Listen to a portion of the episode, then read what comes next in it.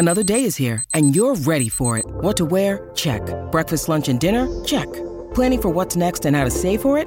That's where Bank of America can help. For your financial to-dos, Bank of America has experts ready to help get you closer to your goals. Get started at one of our local financial centers or 24-7 in our mobile banking app. Find a location near you at bankofamerica.com slash talk to us. What would you like the power to do? Mobile banking requires downloading the app and is only available for select devices. Message and data rates may apply. Bank of America and a member FDIC. When you need mealtime inspiration, it's worth shopping Kroger, where you'll find over 30,000 mouthwatering choices that excite your inner foodie. And no matter what tasty choice you make, you'll enjoy our everyday low prices, plus extra ways to save, like digital coupons worth over $600 each week. You can also save up to $1 off per gallon at the pump with fuel points. More savings and more inspiring flavors make shopping Kroger worth it every time. Kroger, fresh for everyone. Fuel restrictions apply. I'm Alex, and this is Time to Talk. Today is a good day. Why? Because you are here listening to this podcast, and so the day must be a good one. This week's episode is with actor David Harewood. David is well known for his role in Homeland as David Estes. For the comic book lovers out there, he has been in Supergirl since 2015 and various spin offs such as The Flash and Arrow. On his documentary side, he has done some informative shows which I found to be of personal value, such as Will Britain Ever Have a Black Prime Minister back in 2016, and much more recently and pertinent to our conversation in 2018, he hosted a documentary called My Psychosis and Me for the BBC. In this episode, we have a look at his new book. It came out on September 2nd and it's called Maybe I Don't Belong Here, a searing memoir about growing up black in Britain and going into poignant detail about his own journey with psychosis, identity, and the pain of loss. This is an emotional episode with themes of grief, so if you're sensitive to that for whatever reason, please tread with caution. We also spoke about being a black person in white spaces, and this was a brave conversation with a brave man. And his new book, Maybe I Don't Belong Here, is brave even more so. Don't forget to rate, review, and subscribe. Share the podcast far and wide. Let's get on with the show.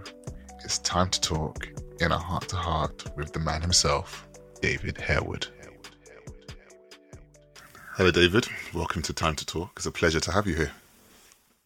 Thank you so much. It's good to be here, and I I am looking forward to this. I feel like we're going to talk about everything, but mm. we are here to talk about your new book that's coming out. And by the time this goes out, it would have been out already. Um, maybe I don't belong here. Mm-hmm. And for people that listen, for the listeners who are long in the tooth and have been with me since 2018, even prior to that, but 2018 really, I have known that my whole thing has been about belonging and what that means for us. It's one of my core values. It's the it's one of the core topics of my book, and this just seems like a perfect fit to kind of have an expansive conversation on. And um, mm. I wanted to know, just to start off at the beginning, like what is your earliest memory? Um, well, it will be um, having a brick thrown at me um, and um, screaming, screaming um, for my elder brother, who I sort of um, idolized. Um, so yeah, my probably my first my first memory was sort of being racially attacked. Mm. Uh, um, yeah, looking out, looking for my brother, walking out the back door, looking for my brother, and somebody hurling a rock at me and uh, hitting me on my head wow. and crying, crying out for my for my for my brother. Mm. What do you think when you think about that? Because uh, that sounds quite scary. You know yourself when you write a book, you have to kind of sit with a lot of uncomfortable truths, and it takes me right back to childhood. It took takes me right back to um, growing up in Birmingham. Uh, uh, sort of fearful. I remember being very scared as a kid mm. and becoming aware that um, I was other, that that I was different, and um, that that that I that I that I had to be careful. And I always, you know, I remember you know rock coming through the window, and I remember sort of um, things people used to say. Uh, just a sense of fear as a child growing up in the seventies. A sense that I had to be very careful. I can remember my first day of school, which was probably about five or six. You know, walking to school and um, walking to school with my mother, and um, just being very scared, mm. being very scared of the outside world, being very scared of. Um, and so like once I remember once we once I got used to the journey to school, I would sort of walk on my own. But that journey to school and that journey home from school was always fearful. Um, whether it was somebody shouting nigger from the car or, or you know, a comment or, or, or um, you know, being chased, uh, a, a, sense that, because back in them days, say you could be attacked on sight. Mm. Um, I always just remember that sense of, you know, we, we talk, we talk now, it's become quite a bastardized word, but woke. Oh, but, yeah in its in its in its initial American iteration, it makes complete sense mm. because as Black people, we had to be awake to threats, and whether those threats came from people or from violence or from attack. So I just remember those days very much having to be very awake to threats and feeling, which was bizarre because you know I had a lot of white friends and you know, sat next to white people, but there was always a sense that um, if you met the wrong white person, um, you could be in trouble. Mm. So I just always remember watching white people and being very aware of particularly male voices screaming at me and um, that sense of fear that um, that yeah that engendered. So tell me about being at school sort of thing. Because the way I've understood it, we have our inner worlds, our own personal inner worlds, and we have our like our first system, which is the home, which is our houses and our families and the cultures that we're in. And then we kind of step out and we go into like a training ground for the real world, which is which is school. And um, I'm always interested to hear what people's experiences are like at school. I wasn't somebody who got into many fights. I kind of just moseyed on through the the years. But I wanted to know what was that like for you in the seventies? What was that like for you, being that if it was safe, if if, if you felt unsafe walking to school and being outside the home, but then you're in the school now and there's literally no safety net other than the fact that you're of the same age as a lot of these kids. What was that like? I, found it very playful, and I so I, I I think because because I found the walk to school so so scary, traumatic. Once I got there, mm. it felt like a very safe space for me, and um, I really enjoyed um, the ability to invent myself and and be funny and laugh I found that it was um, a, almost literally a playground, and I thoroughly enjoyed being amongst people. And actually, it's funny that you know I, am an, I'm an actor. I love people, and I love being in a cast, and I love being in a group of people with a similar sort of goal. You know, with, with a cast that's to you know perform the best play or to perform the best together there's something very unifying about that. And I mm. that's what I liked at school. I liked the play and I loved being around people. So for me, school was joy. Um, from the moment I went to the day I left, um, uh, I enjoyed um, sports. I enjoyed. I was never academic, So I was never really there to learn. I was really there to play and really there to share. And um, uh, I think that's where my love of people came, my love of acting came, because I was forever messing around.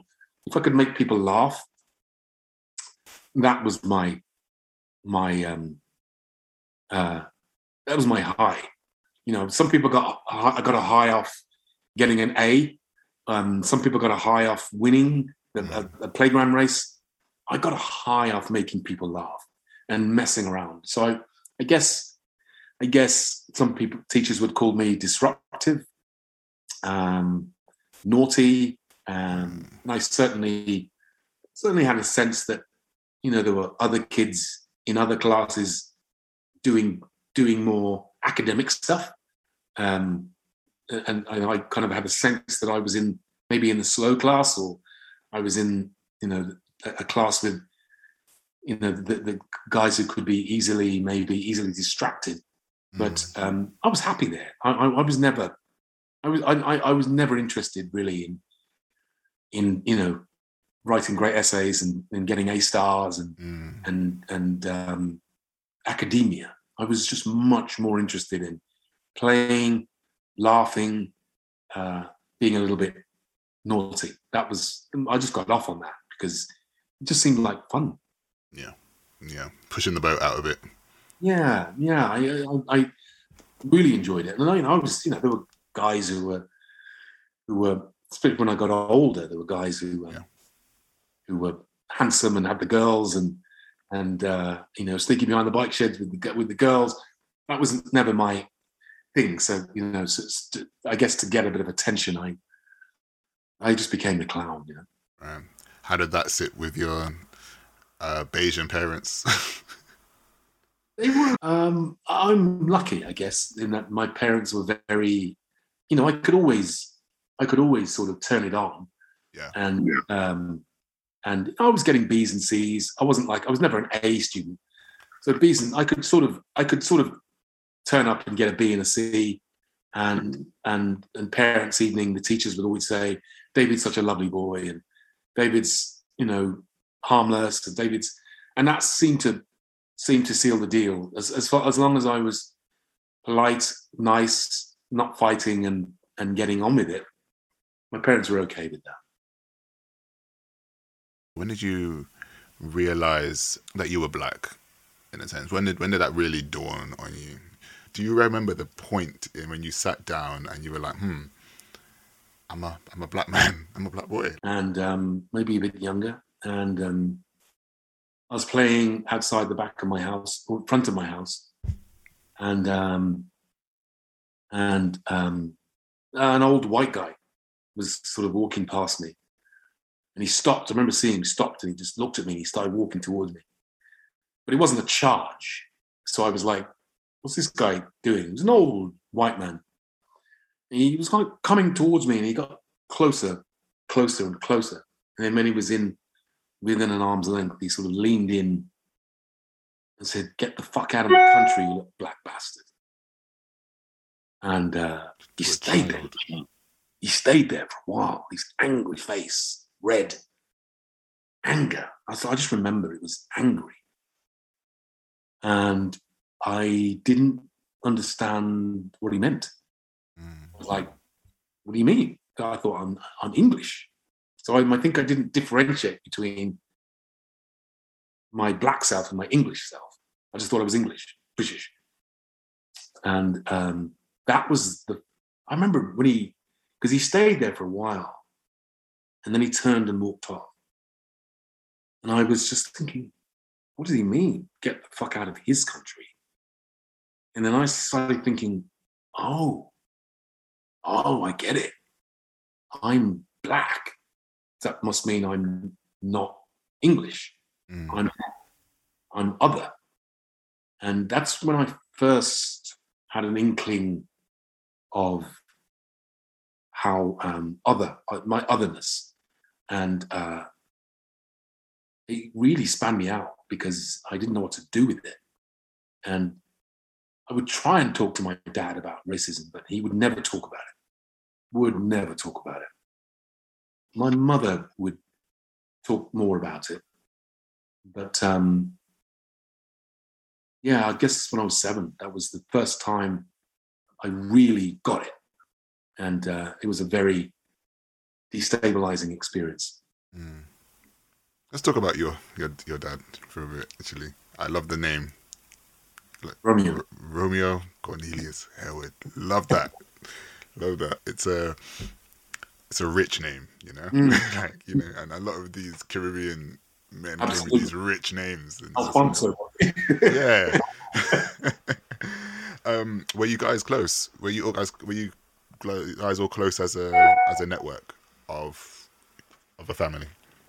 Um, we were, and it's a shame really because because I, I really looked up to my dad, and um, he used to take us. He was really proud of his car. You know, there weren't many people who had cars. You know, in back in them days, my dad had a car. He was polishing it and cleaning it.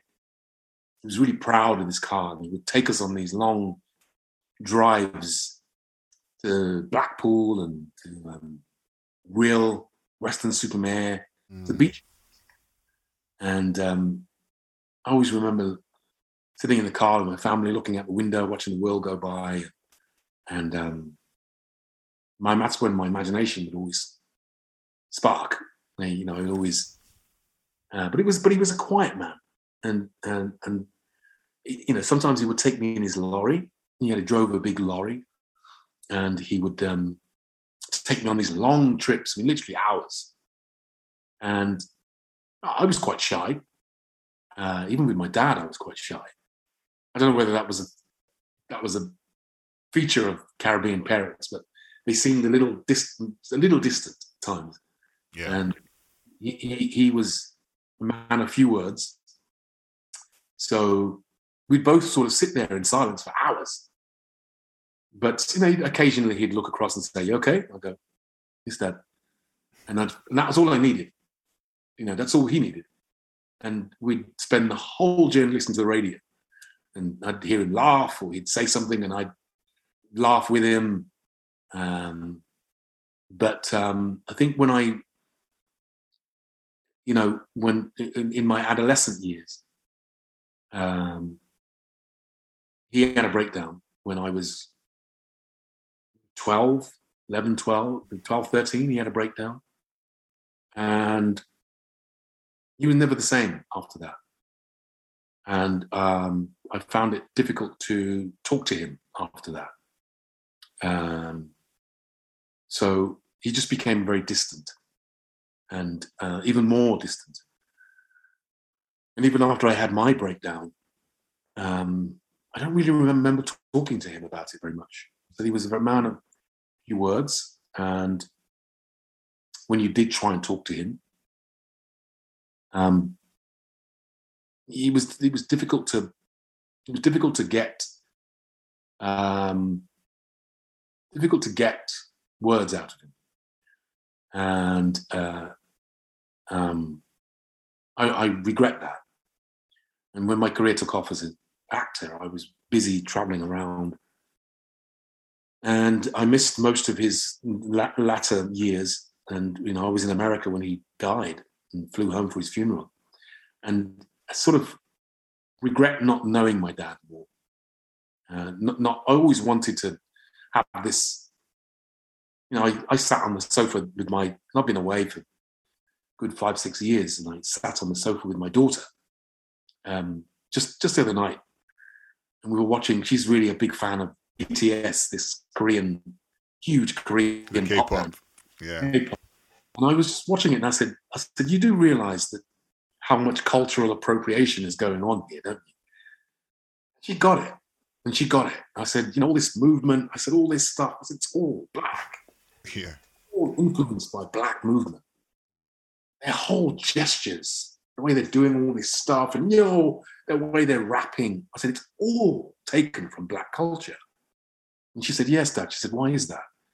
we had this really great conversation on the sofa with my 15 year old daughter. I would have loved to have done that with my dad. I really would have loved to have had that opportunity to sit there with him and talk about what I what I feel, um, my my insecurities about being black, um, my my worries, my vulnerabilities. But he was never available to me for that. Um, even when I tried to, he was never available for that. So, yeah, I regret it. Yeah, it's a lot. When it comes to regret, I do think that there are parts of us that that are attached to really intense parts of our of our stories. You know, mm. like when we look back and we start to think, okay, I could have done this, I should have done that, but I, you know, I, I've been you know on a process of learning self compassion and really just being like, you know what, these are the things that have these are things that have happened and these are why they've happened and I just have to just move move with it. You know, my nan passed away uh, end of 2019, and I said, you know, there are things, conversations I wish I had continued to have. You know, especially with the generation that your dad is in, they're in the same generation, um, and. There are conversations you want to have. There are things around the Caribbean that you want to know. You want to know their story of how they got here. And it wasn't until the funeral that I was like hearing the story of how her and my granddad met it was just done. It was just a done thing that I just we just thought that that was just it. Like growing up, it was just there together. There's no story. And then hearing the story, I was like, these guys were actually young, like young people at some oh. point. And you just, um, yeah. So I, I, I totally understand that. There's a sense that there's a great generation that's going. There's a great generation that we're never going to see them again. You know, we're never going to see those pioneers, those guys who came over and and and carved a path for us. Um, there's a sense that they're leaving us. My mom's getting older; she's struggling to walk now, and and um, she's not going to be around. I love my mom. There's a sense that they're not going to be around for for for for a while, for, for very much longer, and I guess there's a sense of guilt that there is a sense of guilt that I haven't done enough. I haven't loved them enough, or haven't given, haven't sat with them enough and and asked them about stuff. You know, why didn't I learn how to cook like my mum? Why didn't I say, "Mum, show me how to do this and show me how to do this"? And there's a part of the culture that's going. If it's just cooking, there's a part of us that's going. We become these English people. the things they feared. No, man. Yeah. The connection is gone. Sorry about that. It no, up. it's absolutely fine. I had that exact same that exact same revelation and then I looked at it and I thought like my nan I I spent a lot of time with my nan like I, there's, there's this thing about when you're a grandchild you kind of just give them that extra like 20 years because they're just like yes they have more things to teach you uh, more things to teach people. And um, my grand I, my grand taught me loads of things about cooking and all of that stuff. And then as i grew older went to uni and and went through that it's like i became more and more distant as i started getting into work and life got in the way and all these different things. And it just became phone calls and and the like. And so when my nan passed it was just like it was that exact same feeling of just like, oh my gosh, like that generation is going. Um, for a lot of my cousins as well, it's like all of our grandparents were kind of just going like within months of each other. And we're just like, that's a that's a whole generation of elders. Um, definitely taking on their stories because they're with us. They're with us that whole generation, because you talked about the silence that your dad had, um, and the resilience that you know your mum had, you know, just kind of getting on with with the stuff, you know, being the only black people. That whole generation has a has a level of resilience that holding on to all of that stuff. When you were speaking about your dad's breakdown, and when I was reading the story, and I just kind of looked at that, and I felt the the shame I felt the the holding on to all of that stuff. And he felt betrayed.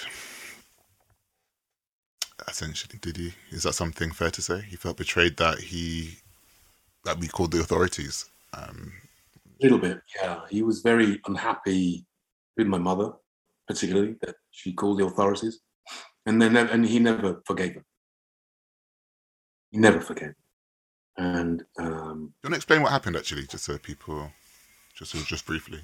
Well, I was a little young, and you know, my my um, my family tell me, my sister tells me that because I was so young, I was shielded from most of it.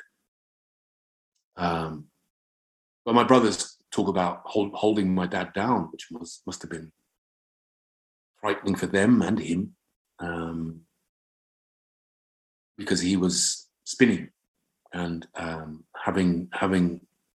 I mean, he was diagnosed with hypomania, which I still don't understand, and it's never really been explained to me. Mm. But he he, he uh, rushing. His thoughts were rushing, and he uh, he was not sleeping, and he was you know, waking my mom up in the middle of the night and asking her bizarre questions, and and you know this this was a man who worked every worked hard every day of his life. You know, drove a lorry, um, uh, got up at five in the morning, uh, rain, snow, wind, rain, hail.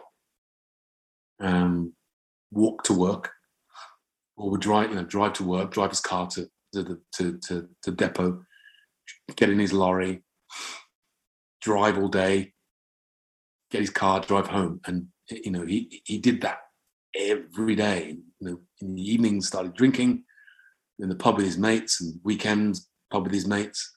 He was a strong man and very beloved of his of his of his peers, of his friends. But um, I think he just overworked himself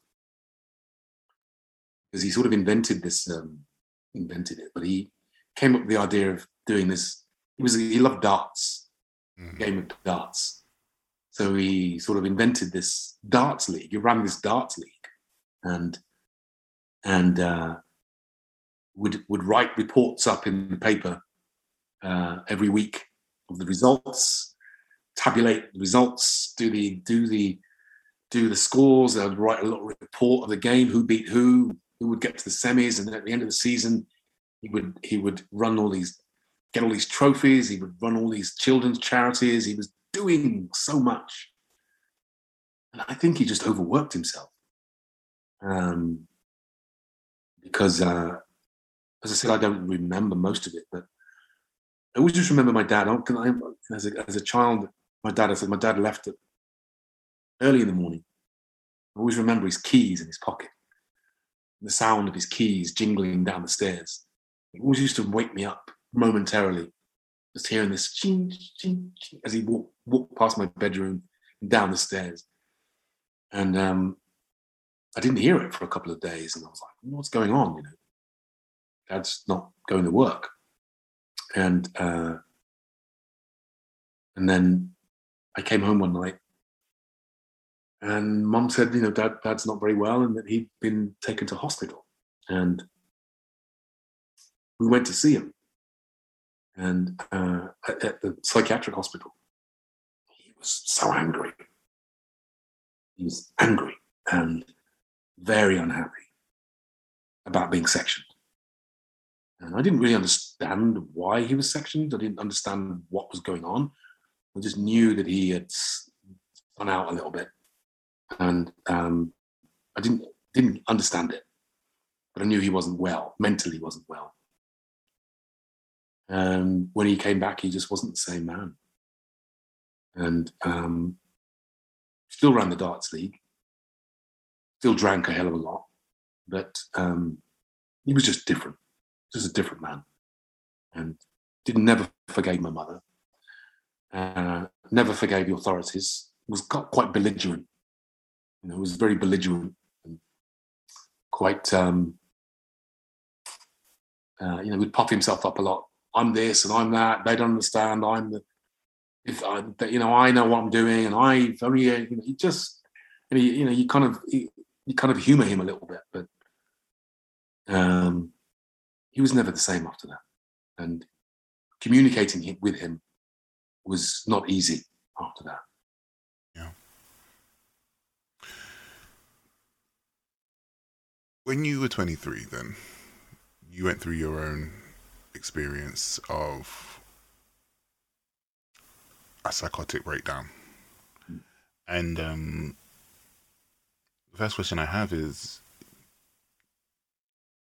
Did you feel a sense of betrayal at all when it came to being sectioned and then going through that experience yourself? Um, and also, what was the lead up to that result? Uh, the lead up was was um, years in the making. I think. I think you know I talk in my book about growing up in the white space. You know, I think it's very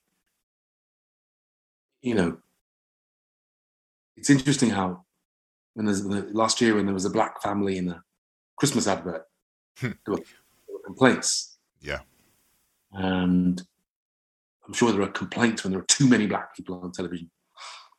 Yeah. As a black person, we grew up bare white people on television. There were only white people on television. And, and I think growing up in that white space, betrayal I felt was thinking that was being bamboozled into thinking that I was part of that space and that I belonged in that space. And then having, as an actor coming out of drama school, you know, uh, when I became an actor, nobody mentioned my color. At the National Youth Theatre, nobody mentioned my color. I could play whatever I wanted to. Nobody mentioned the fact that I was black.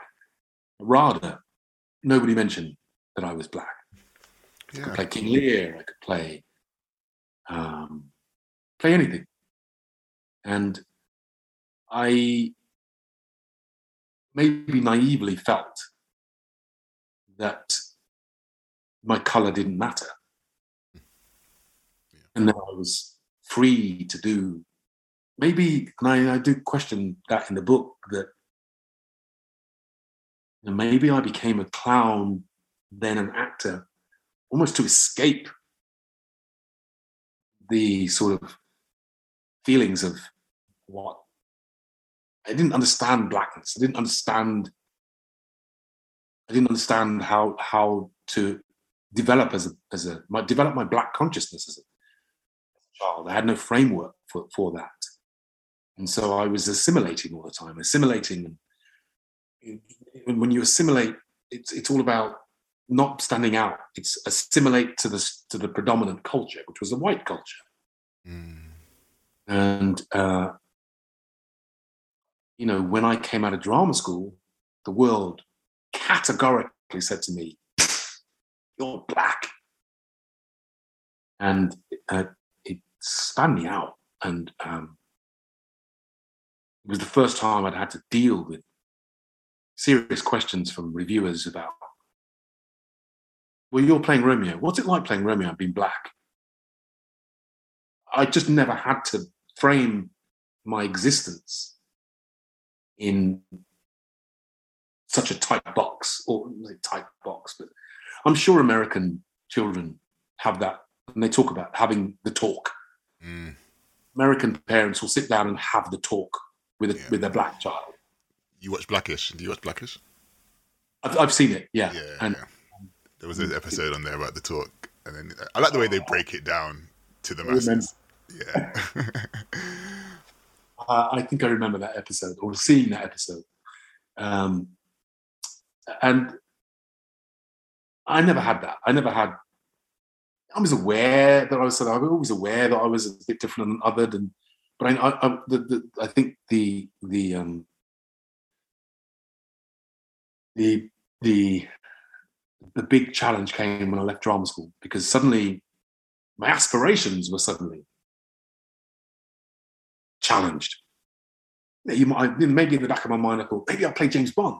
maybe in the back of my mind maybe I'll play the hero of the story. And suddenly, suddenly I was realizing that's just never going to happen because I'm black. And I'd never put any limitations on my imagination. Mm. And suddenly, suddenly I'm realizing that even my agent was saying, oh, yeah, but you can't play that. We'll put you up for that, but not that. And it was unspoken. It was so, it was all unspoken. That I would go for these roles and not these roles. And I was, it was some growing realization that I had to change my, adjust my sails. And um, I even had people saying I had too many white friends. I had people saying I should be blacker. I had people saying, you know, you're the new black hero. You should be like this. You shouldn't talk like that. You should talk like this. And I was became really unsure of myself.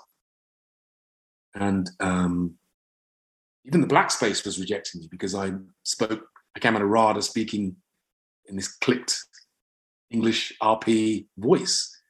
So black people were like, we're not sure of this guy.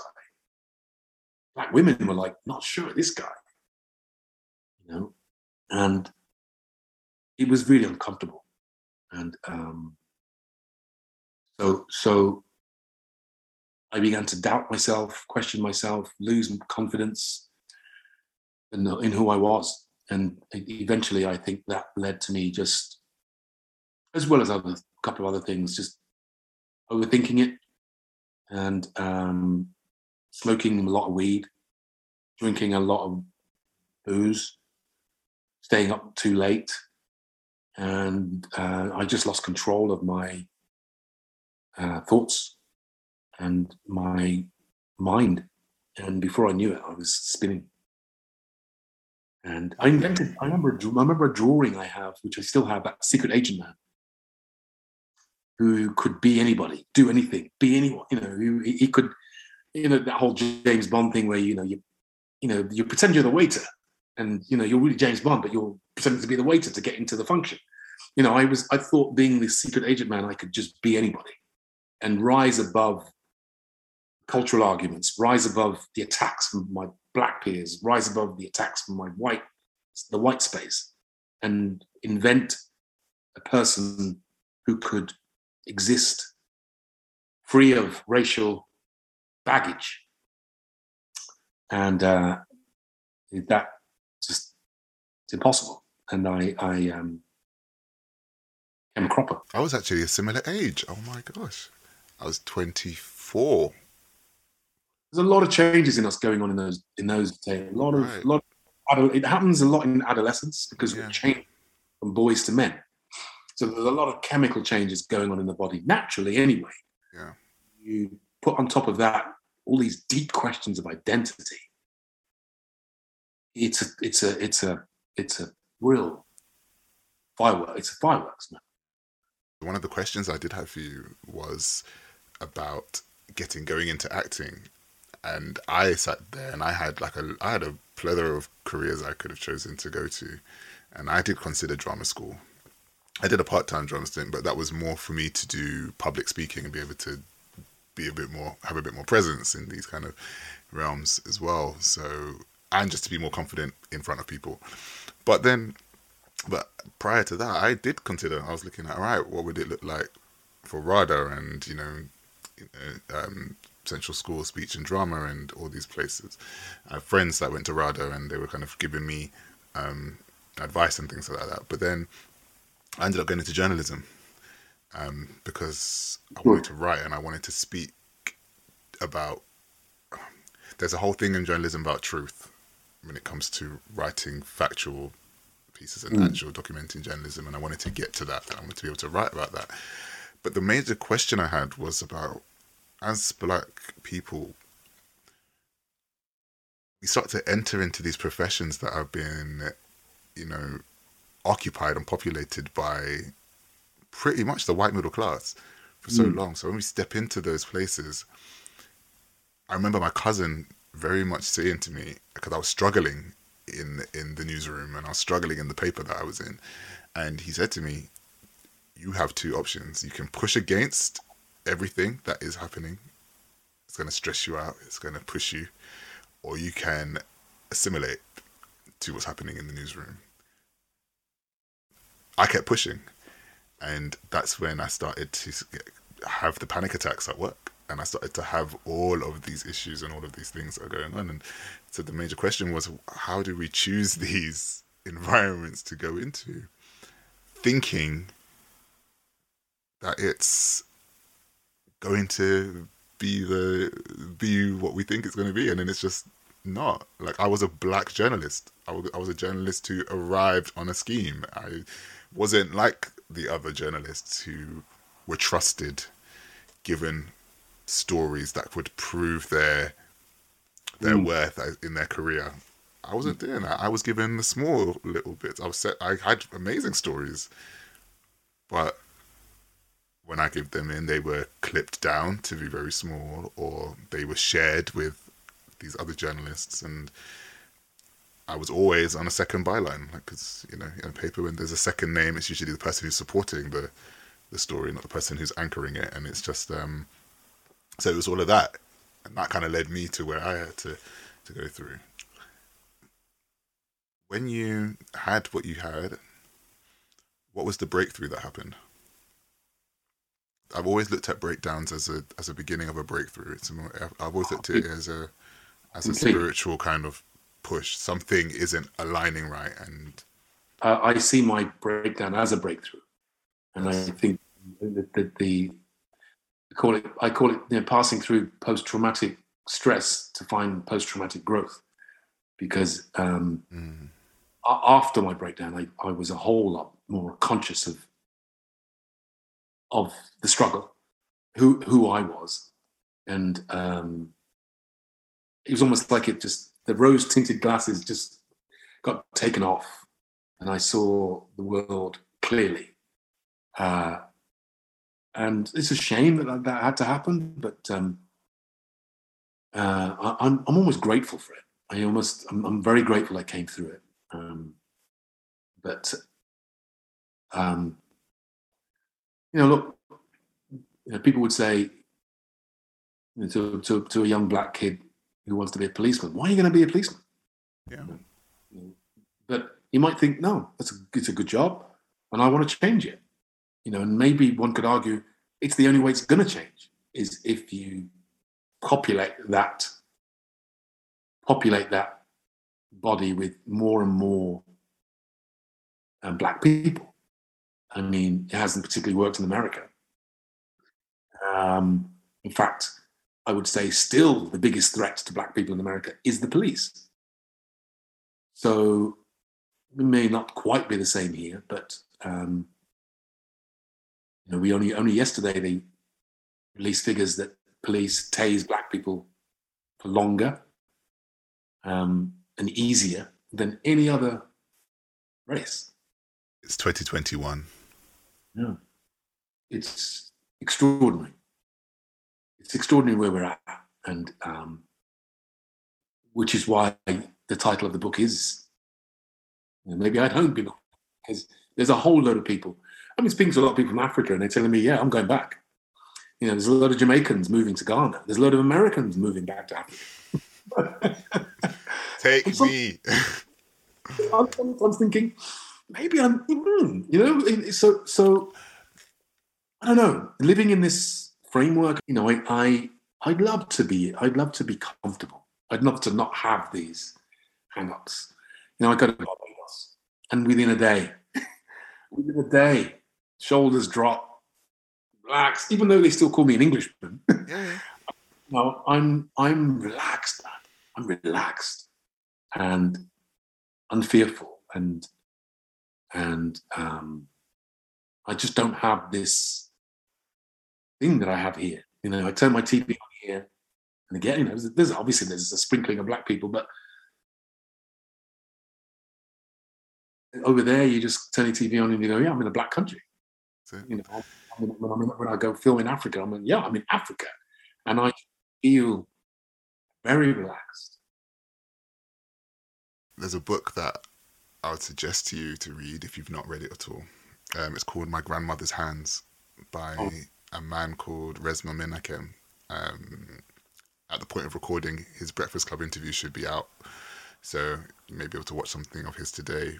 But he's someone I admire as as someone who's training in healing and working with people, and he's um, probably similar age group to you, but he speaks about uh, you know brown, black and brown bodies, white bodies, and police bodies, and the trauma that we all experience in that way. And um, you know, I, I, do a lot of work, a lot of research, and with my clients as a coach around um, the nervous system.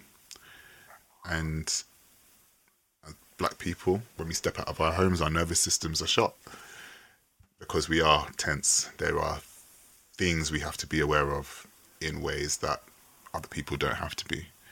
And mm. um, before I go on to something else, I I read there's a bit in the um, in your book and um,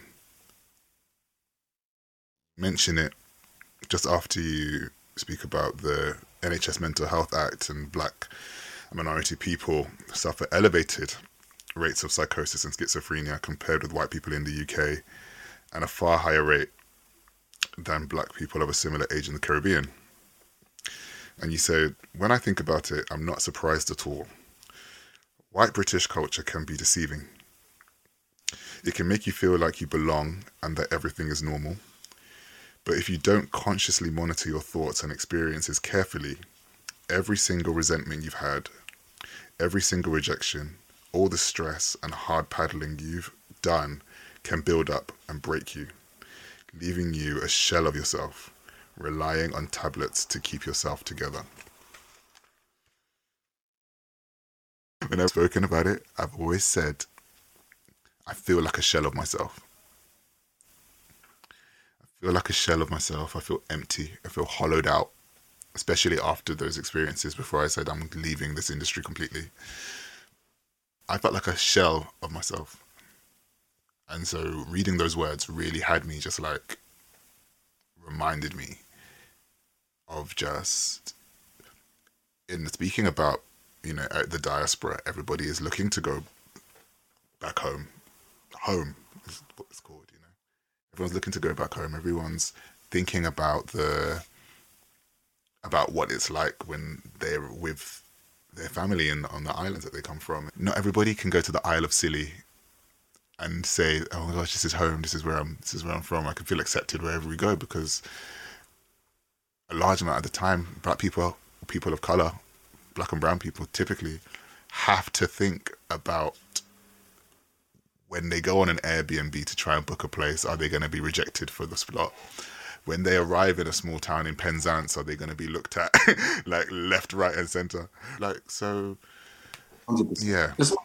In a, way, in, a, in a way, you know, and I, and I have I have the same thing with some of my white friends. They say, oh, "Yeah, well, you know, because I, I, was snowboarding in, I took up snowboarding when I was in Vancouver, oh, and I, oh, Vancouver. I've always wanted to do it.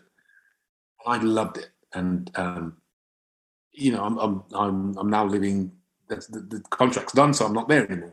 Oh, okay. And I was thinking, oh, this is the first winter I'm in five years. I'm not going to be. No, first winter in four years. I'm not going to be snowboarding. And my friend who took me up this, oh, you should just go to France or just go to Austria. And I was like, immediately kind of go, really? Just what? Just just go to Austria where, where the Nazis were, where there's, lot, there's lots of white people. Yeah, you know, which is why I'm sort of a little bit like, call it about Brexit.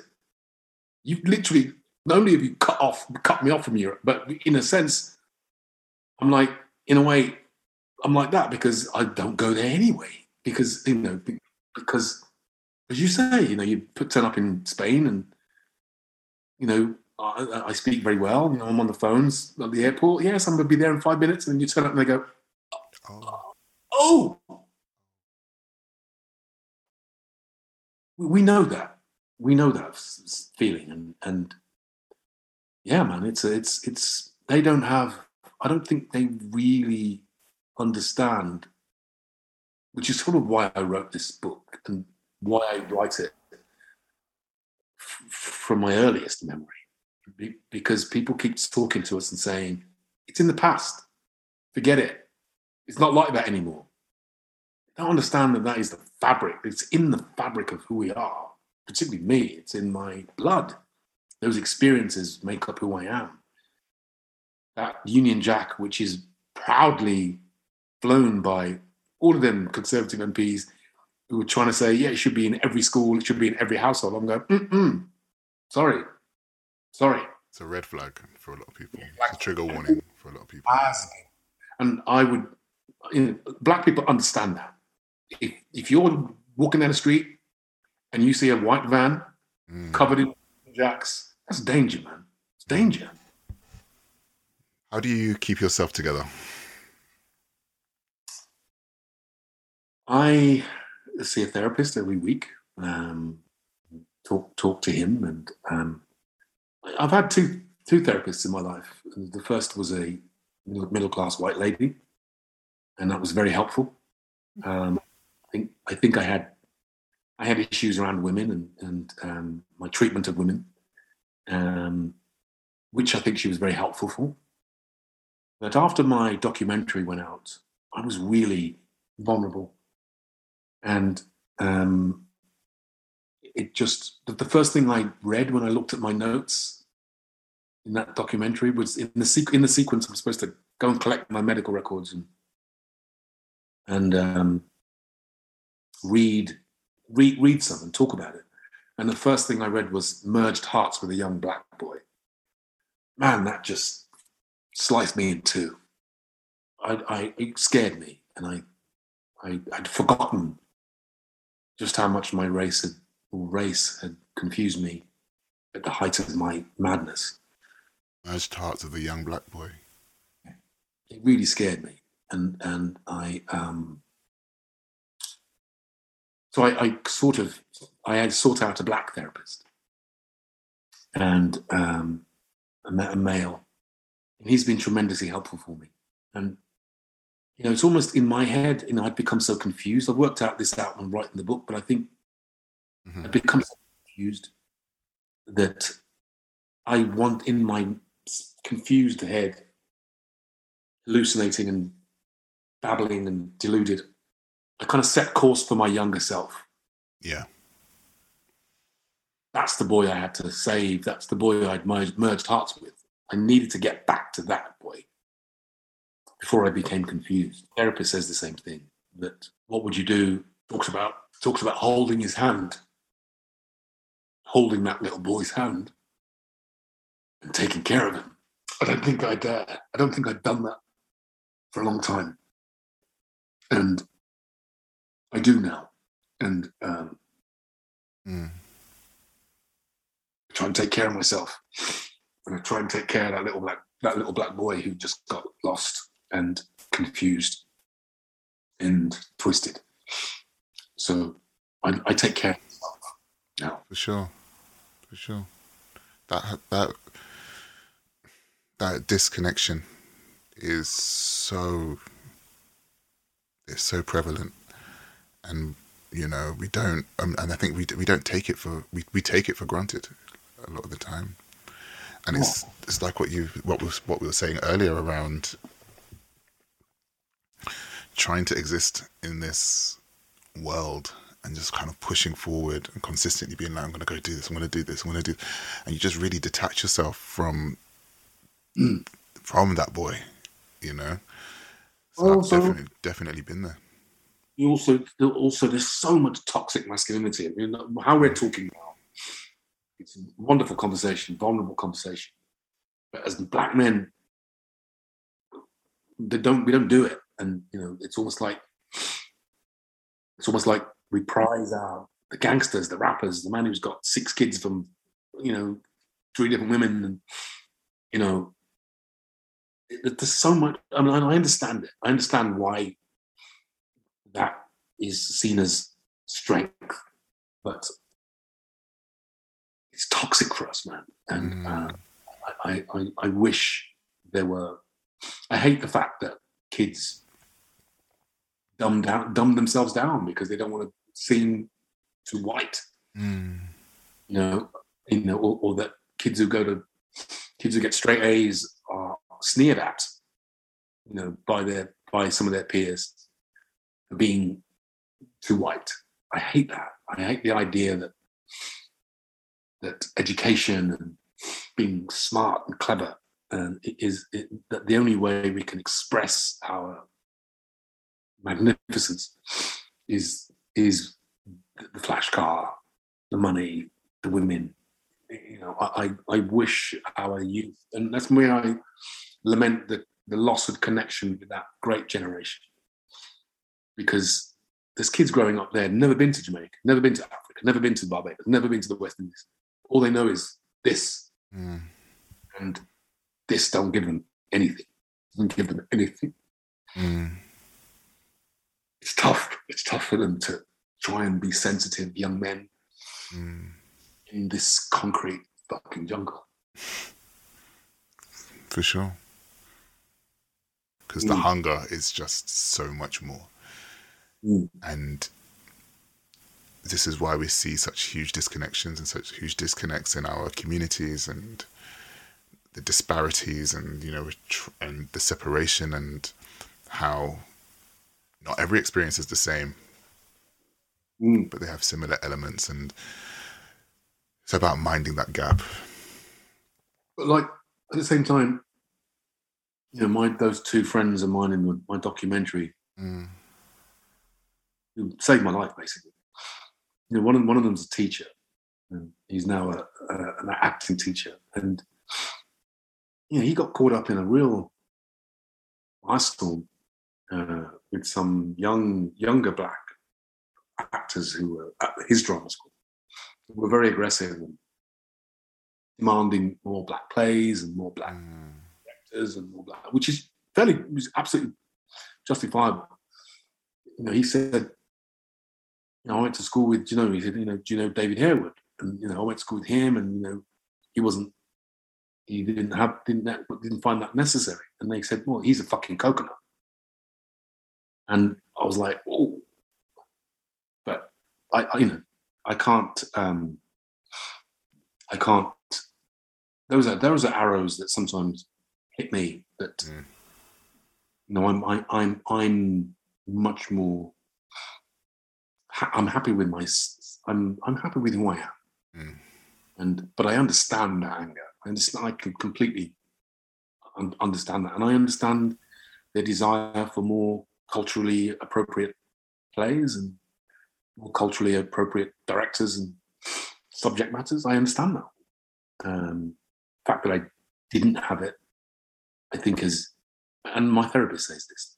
It may be he says it to make me feel better, but you know, I wouldn't have the career I have. I wouldn't be playing the head of the CIA if I hadn't have assimilated the way that I have, I um, I can present this very classic central thing that people are attracted to. And um, I would maybe not maybe if I would have been, you know, if I hadn't have gone down this kind of assimilating route that I I, I did go down, I, maybe I wouldn't have had the career I, have had. I've been very lucky. Mm. So, so yeah. Well, I watched Mountaintop, and I remember s- sitting there very keenly at the balcony. I forgot. I think it was the Hackney Empire. I think it was. It was, uh, it was, it was Trafalgar Studios. Trafalgar and... Studios. That's what it was. That's what it was. That sound that rings the bell. Um, it was the Trafalgar Studios, and um, and I was taken aback, taken aback, and I couldn't believe that. I, when I found out you were British at the time, I was like, "What?" I was like, I was young. I was what, sixteen or something. I do want to say thank you so much for joining me on this show today, David. Um, and you are welcome to come back whenever you wish. I'd love to. Let's uh, make it. Yeah, for sure. Everybody, this is his book, Maybe I Don't Belong Here. And that is out on September 2nd. And it will be on my book list, on my reading list for September. So go out and get the book and engage. Let me know what you think about the book. Let me know what you think about his stories. And um, thank you so much, David, for coming. Thank you very much for having me on. This episode was edited and engineered by Pure Creation Media. Thanks again to David Harewood for joining me. Don't hesitate to get in touch. And until next time, thank you for your trust. Bye.